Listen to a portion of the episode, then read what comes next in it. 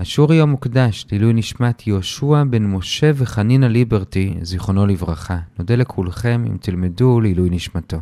כל מי שרוצה להקדיש שיעור מוזמן להיכנס לאתר סיני, ושם למעלה בתפריט. שלום לכולם, כאן אורי בריליאנט מאתר sny.org.il. אנחנו לומדים את דף ה' במסכת מועד קטן. נתחיל ממש בשורה הראשונה בעמוד א', ונסיים בשורה השביעית בעמוד הבא. השיעור היום יהיה 19 דקות.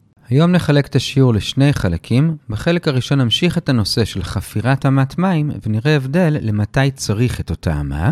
בחלק השני נעבור לנושא אחר, וזה מציינים את הקברים. אז כאמור, החלק הראשון ממשיך עיקרון שלמדנו אתמול לגבי חפירת בורות או תעלות, אז נזכיר קודם מה שראינו אתמול, ואז נתקדם.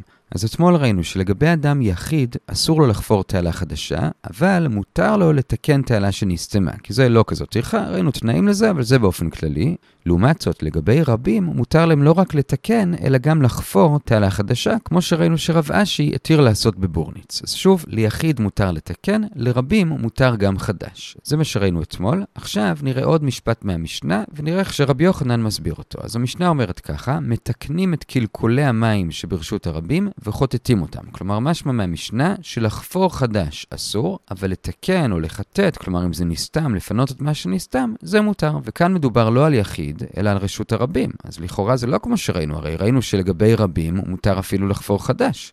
אלא שבא רבי יוחנן ומסביר את המשנה כך, ועכשיו חשוב לשים לב, כי עם זה נמשיך לאורך כל החלק הזה. מה שראינו אתמול, שליחיד מותר לחטט, כלומר לתקן, ולרבים מותר אפילו לחפור, זה כשהם צריכים את זה למועד עצמו. לעומת זאת, מה שראינו עכשיו במשנה, שגם לרבים מותר רק לחטט ולא לחפור, זה כשהם לא צריכים את זה למועד, שאז לרבים אסור לחפור אבל כן מותר לחטט, וליחיד אפילו לחטט אסור. זה רבי יוחנן, עוד פעם שנזכור את זה, אם צריכים את זה למועד, המצב יותר קל, שאז ליחיד מותר לחטט, אבל לחפור אסור, ולרבים מותר אפילו לחפור. אם לא צריכים את זה למועד, אז זה יותר חמור, שליחיד אפילו לחטט אסור, ולרבים לחפור אסור, אבל לחטט עדיין מותר. עד כאן רבי יוחנן, ועכשיו נראה לגבי זה שני דברים. דבר אחד, זה יהיה יותר ארוך, זה איך הוא מסתדר עם הברייתות. דבר שני, זה שנדייק כמותו גם מהמשנה שלנו. אז לגבי הברייתות, הגמרא מביאה שלוש ברייתות, נקרא להן ברייתא א', ב' וג'. הסדר של הגמרא זה שהיא מביאה קודם את ברייתא א', ואם רש"י לא מסתדרת עם רבי יוחנן, כי איך שלא נסביר אותה או את רבי יוחנן, אנחנו ניתקל או עם ברייתא ב' או עם ברייתא ג', ואז בסוף הגמרא מסבירה איך בכל זאת אפשר לסדר אותה. כאן בשביל לפשט, נתחיל דווקא בברייתא ב' וג', ונראה איך שהם מסתדרים בדיוק עם מה שאמרנו ברבי יוחנן, ואחרי זה נסתדר גם עם ברייתא א'. אז גם ברייתא ב' וגם ברייתא ג' מתחילות בגמרא במילה והתניא, ברייתא ב' זה בשורה 11 בעמוד א', ברייתא ג' זה קצת אחרי זה בשליש העליון. שתיהן מדברות על בורות, שיחין ומערות, כלומר מקורות מים שונים, ומשוות בין יחיד לבין רבים, אלא שברייתא ג' מקלה קצת יותר מברייתא ב', כלומר ברייתא ג' אומרת שבשל יחיד מותר לחטט אבל לא לחפור, בשל רבים מותר אפילו לחפור, זה ברייתא ג', ברייתא ב' מחמירה בדרגה ואומרת שבשל יחיד אסור אפילו לחטט, בשל רבים מותר לחטט אבל לא לחפור. אלה הברייתות, והגמרא מסבירה אותם שברייתא ג' שמקלה יותר, היא מדברת שצריכים את זה למועד עצמו, כמו שאמרנו, וברייתא ב' שמחמירה בדרגה, היא מדברת שלא צריכים את זה למועד, גם כן כמו שאמרנו. אז ככה שתיהן מסתדרות בדיוק עם מה שאמרנו ברבי יוחנן. עוד פעם, ברייתא ג' צריכים את זה למועד, ולכן ליחיד מותר לחטט, אבל עדיין אסור לחפור חדש, ואילו הרבים יכולים אפילו לחפור חדש, וברייתא ברייתא ב' לא צריכים את זה למועד, לכן זה חמור בדרגה, וליחיד אסור אפילו לחטט, ולרבים מותר לחטט אבל לא לחפור. זה ברייתא ב' וג'. ועכשיו נחזור לברייתא א', זה בשורה החמישית בעמוד א', גם כן והתניא, והיא בעייתית, כי בניגוד לשתי הברייתות שראינו, היא לא מבדילה בין יחיד לרבים. והיא אומרת שלשניהם לחטט מותר, לחפור אסור. בואו נראה את זה בערך בניסוח של הברייתא. אומרת הברייתא, לחטט של יחיד מותר, ואין צריך לומר של רבים, שמותר לחטט, ולעומת זאת לחפור אסור אפילו של רבים, ואין צריך לומר של יחיד. אז שוב, לחטט מותר בין ליחיד בין לרבים, לחפור אסור בין ליחיד בין לרבים. זו ברייתא ג', והיא כמובן לא מסתדרת לא עם רבי יוחנן ולא עם ברייתא ב' וג', כי הרי אם נעמיד אותה שמדובר שהם לא צריכים את זה למועד, אז מובן למה הרבים לא חופרים אלא רק חוטטים, אבל לא מובן למה ליחיד מותר לחטות, הרי כשהוא לא צריך, אז אפילו לחטות אסור לו, כמו שראינו בברייתא ב', ולעומת זאת, אם נעמיד את ברייתא א', שמדובר שהם כן צריכים את זה, שאז מובן למה ליחיד אמנם אסור לחפור אבל מותר לחטות, אבל אז לא מובן למה לרבים אסור גם לחפור, הרי בברייתא ג' ראינו אנשים צריכים, אז לרבים מותר לחפור. בקיצור, ברייתא א' לא מסתדרת עם רבי יוחנן, וגם לא עם ברייתא ב' וג', ואת התשובה לזה הגמרא מביאה קצת אחרי השליש העליון של עמוד ב', במילים תרי צחי. ואומרת הגמרא, באמת את ברייתא א' אי אפשר לפרש שהיא עוסקת כשצריכים או כשלא צריכים, כי כאמור אז היא לא מסתדרת, אלא באמת היא עוסקת גם כשצריכים למים וגם כשלא צריכים, כלומר נחלק אותה לשני חלקים, וגם היא מבדילה בין יחיד לבין רבים, וצריך לקרוא אותה ככה. בחלק הראשון של הברייתא היא עוסקת כשצריכים למים בחול המועד, והיא אומרת ככה, חוטטים ליחיד, ובטח שגם חוטטים לרבים, ולרבים אפילו חופרים, אבל ליחיד לא, זה כשצריכים למים.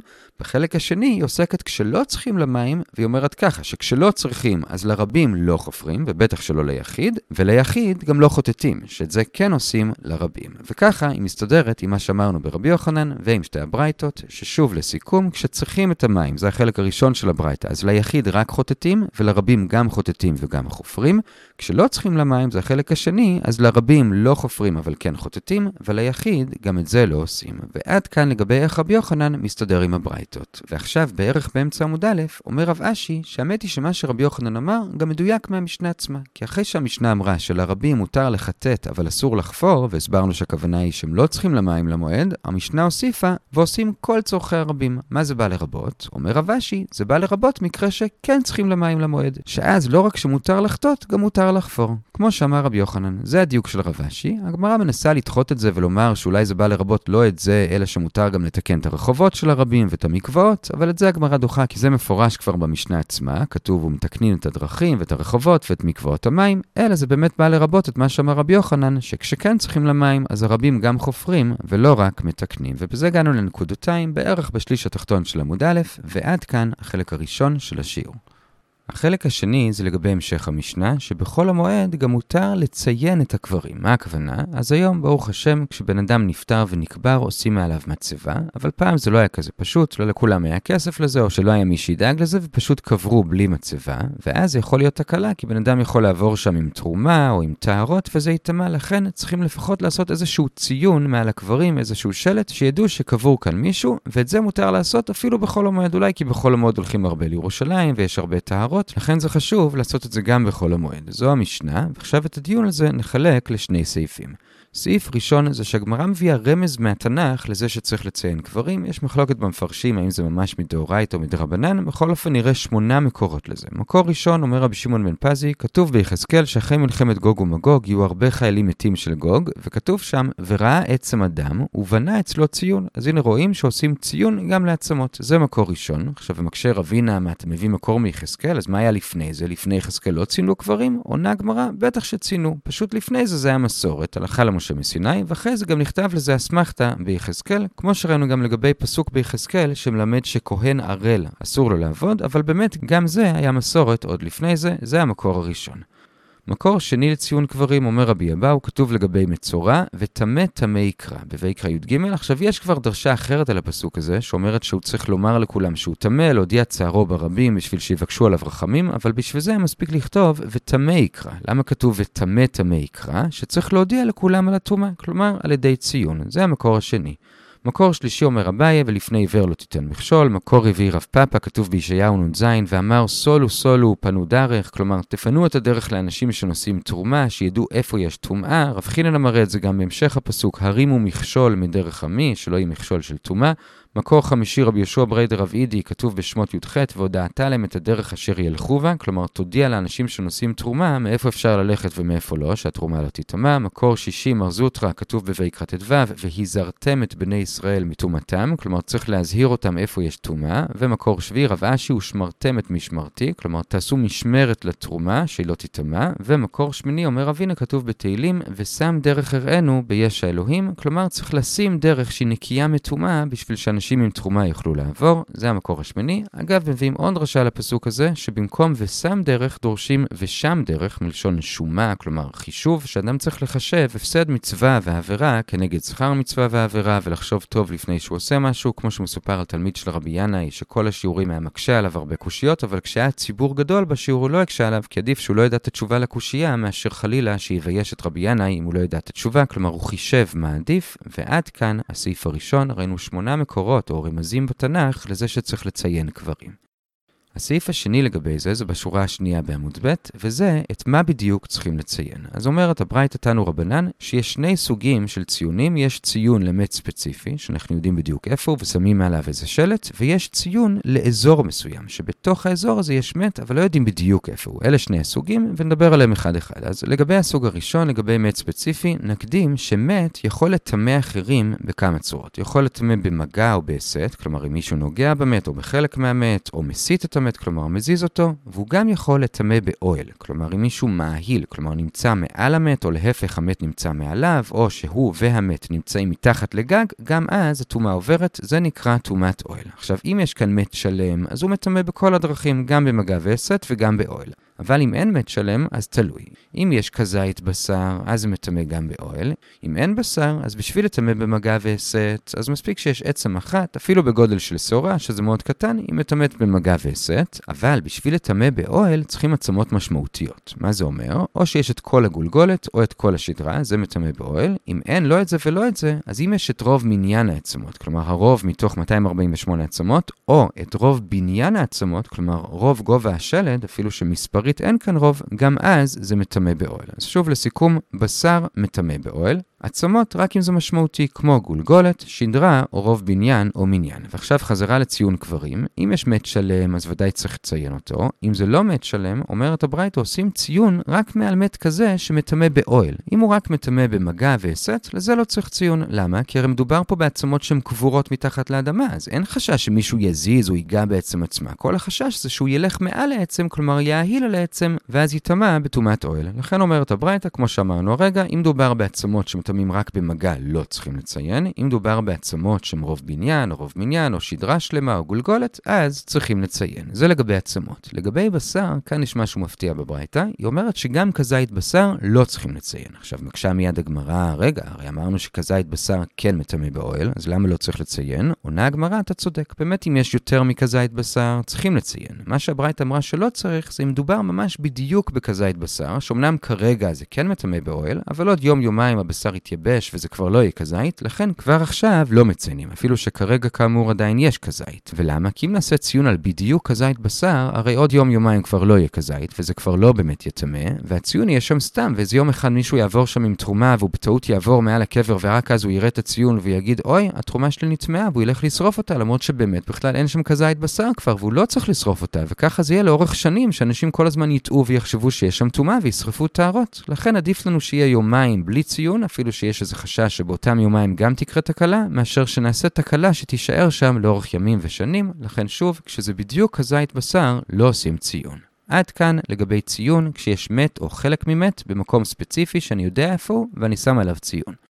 הסוג השני של הציון זה לא למת ספציפי, אלא לאזור, וכאן אומרת הברייתא, אם זה אזור שבו כולם יודעים שיש מתים, כמו בית קברות, שם לא צריך ציון. אנשים יודעים שיש שם מתים, אפילו במקום שבו אין מצבה, יודעים שאולי יש שם בכל זאת מת, ויודעים להיזהר. מתי כן צריך? כשיש אזור שזה לא ברור שיש שם מת, או לא ברור איפה יש שם מת, והברייתא מביאה שלושה מקומות כאלו, וזה הסככות, הפרעות ובית הפרס. מה מדובר?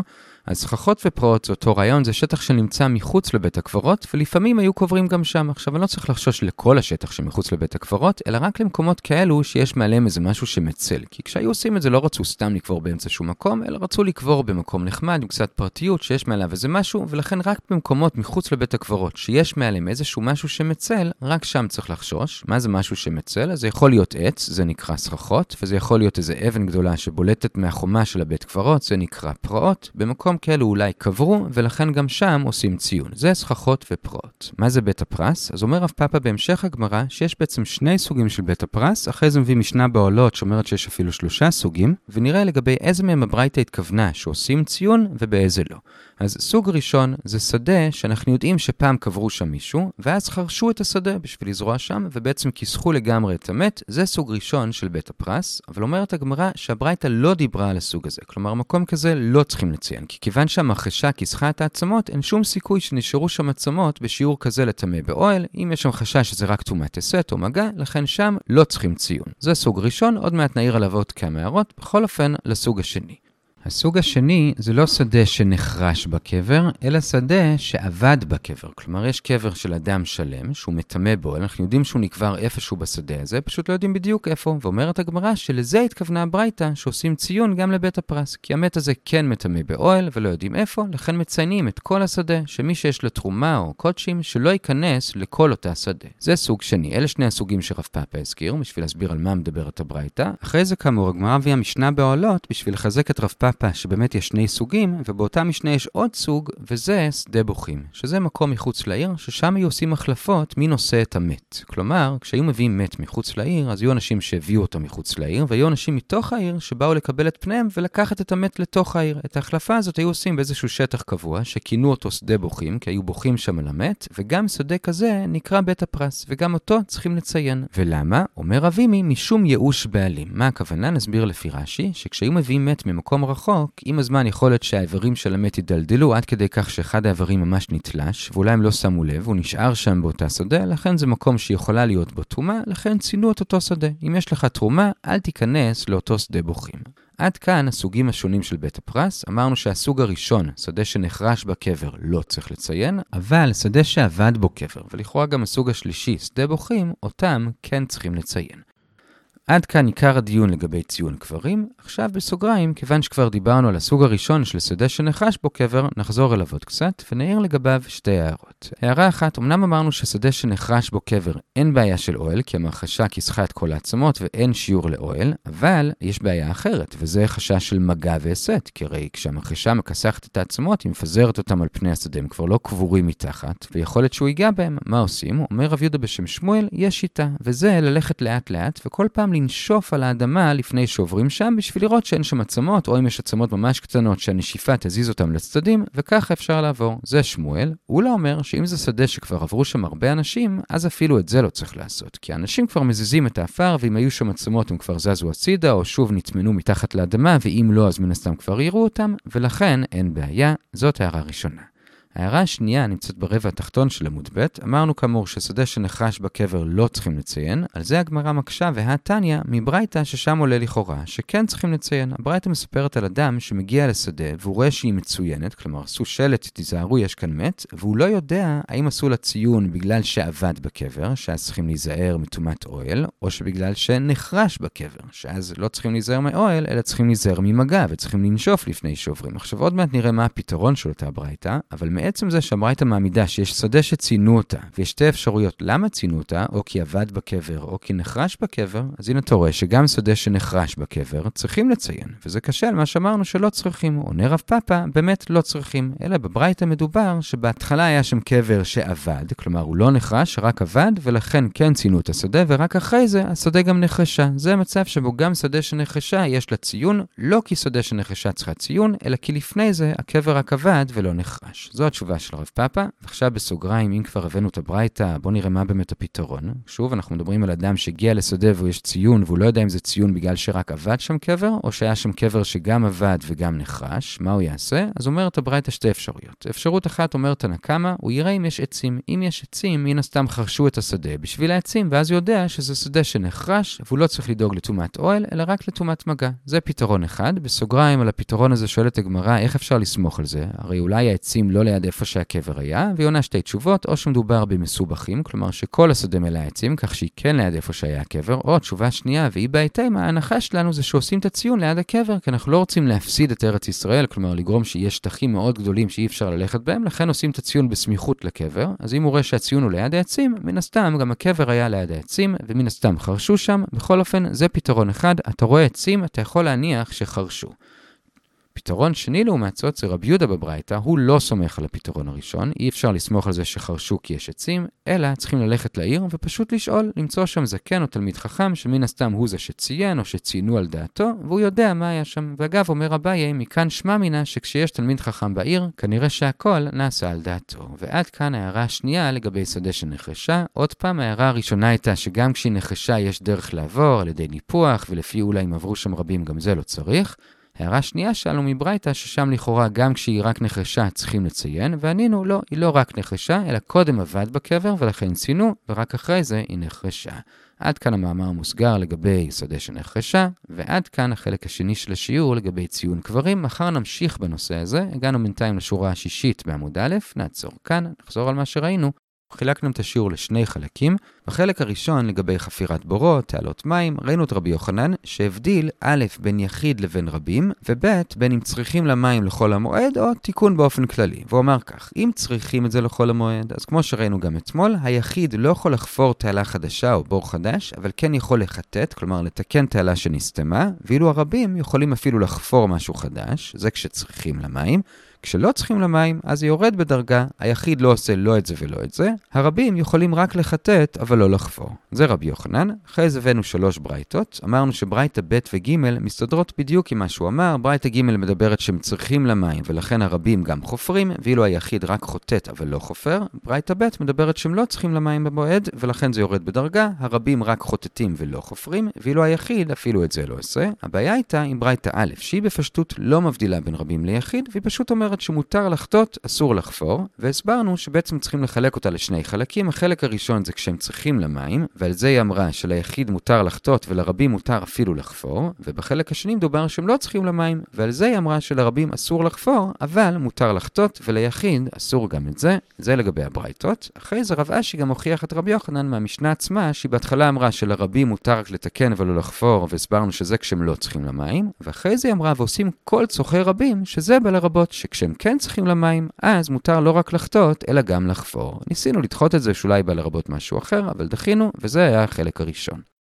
בחלק השני אמרנו שמציינים קברים גם בחול המועד, וראינו על זה שני סעיפים. סעיף ראשון, הבאנו שמונה מקורות מהתנ"ך לעצם זה שצריכים לציין קברים. למשל, ביחזקאל כתוב וראה עצם אדם ובנה אצלו ציון, בויקרא כתוב וטמא טמא יקרא וכולי, ראינו שמונה מקורות.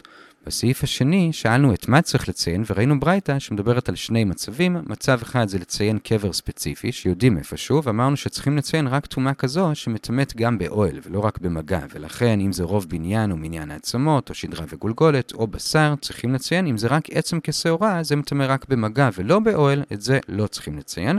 לגבי בשר, הברייתא אמנם אמרה שלא צריך, אבל הסברנו שכוונה היא רק שזה בדיוק כזית בשר, שאז עוד יום-יומיים זה יתייבש וזה כבר לא יהיה שיעור, ולכן לא מציינים, כי לא רוצים שיהיה ציון לא נכון. זה מצב אחד שבו מציינים מת ספציפי שיודעים איפה הוא. מצב שני זה ציון של אזור שלא בטוח שיש המת, או איפה המת, וזה סככות, פרעות ובית הפרס.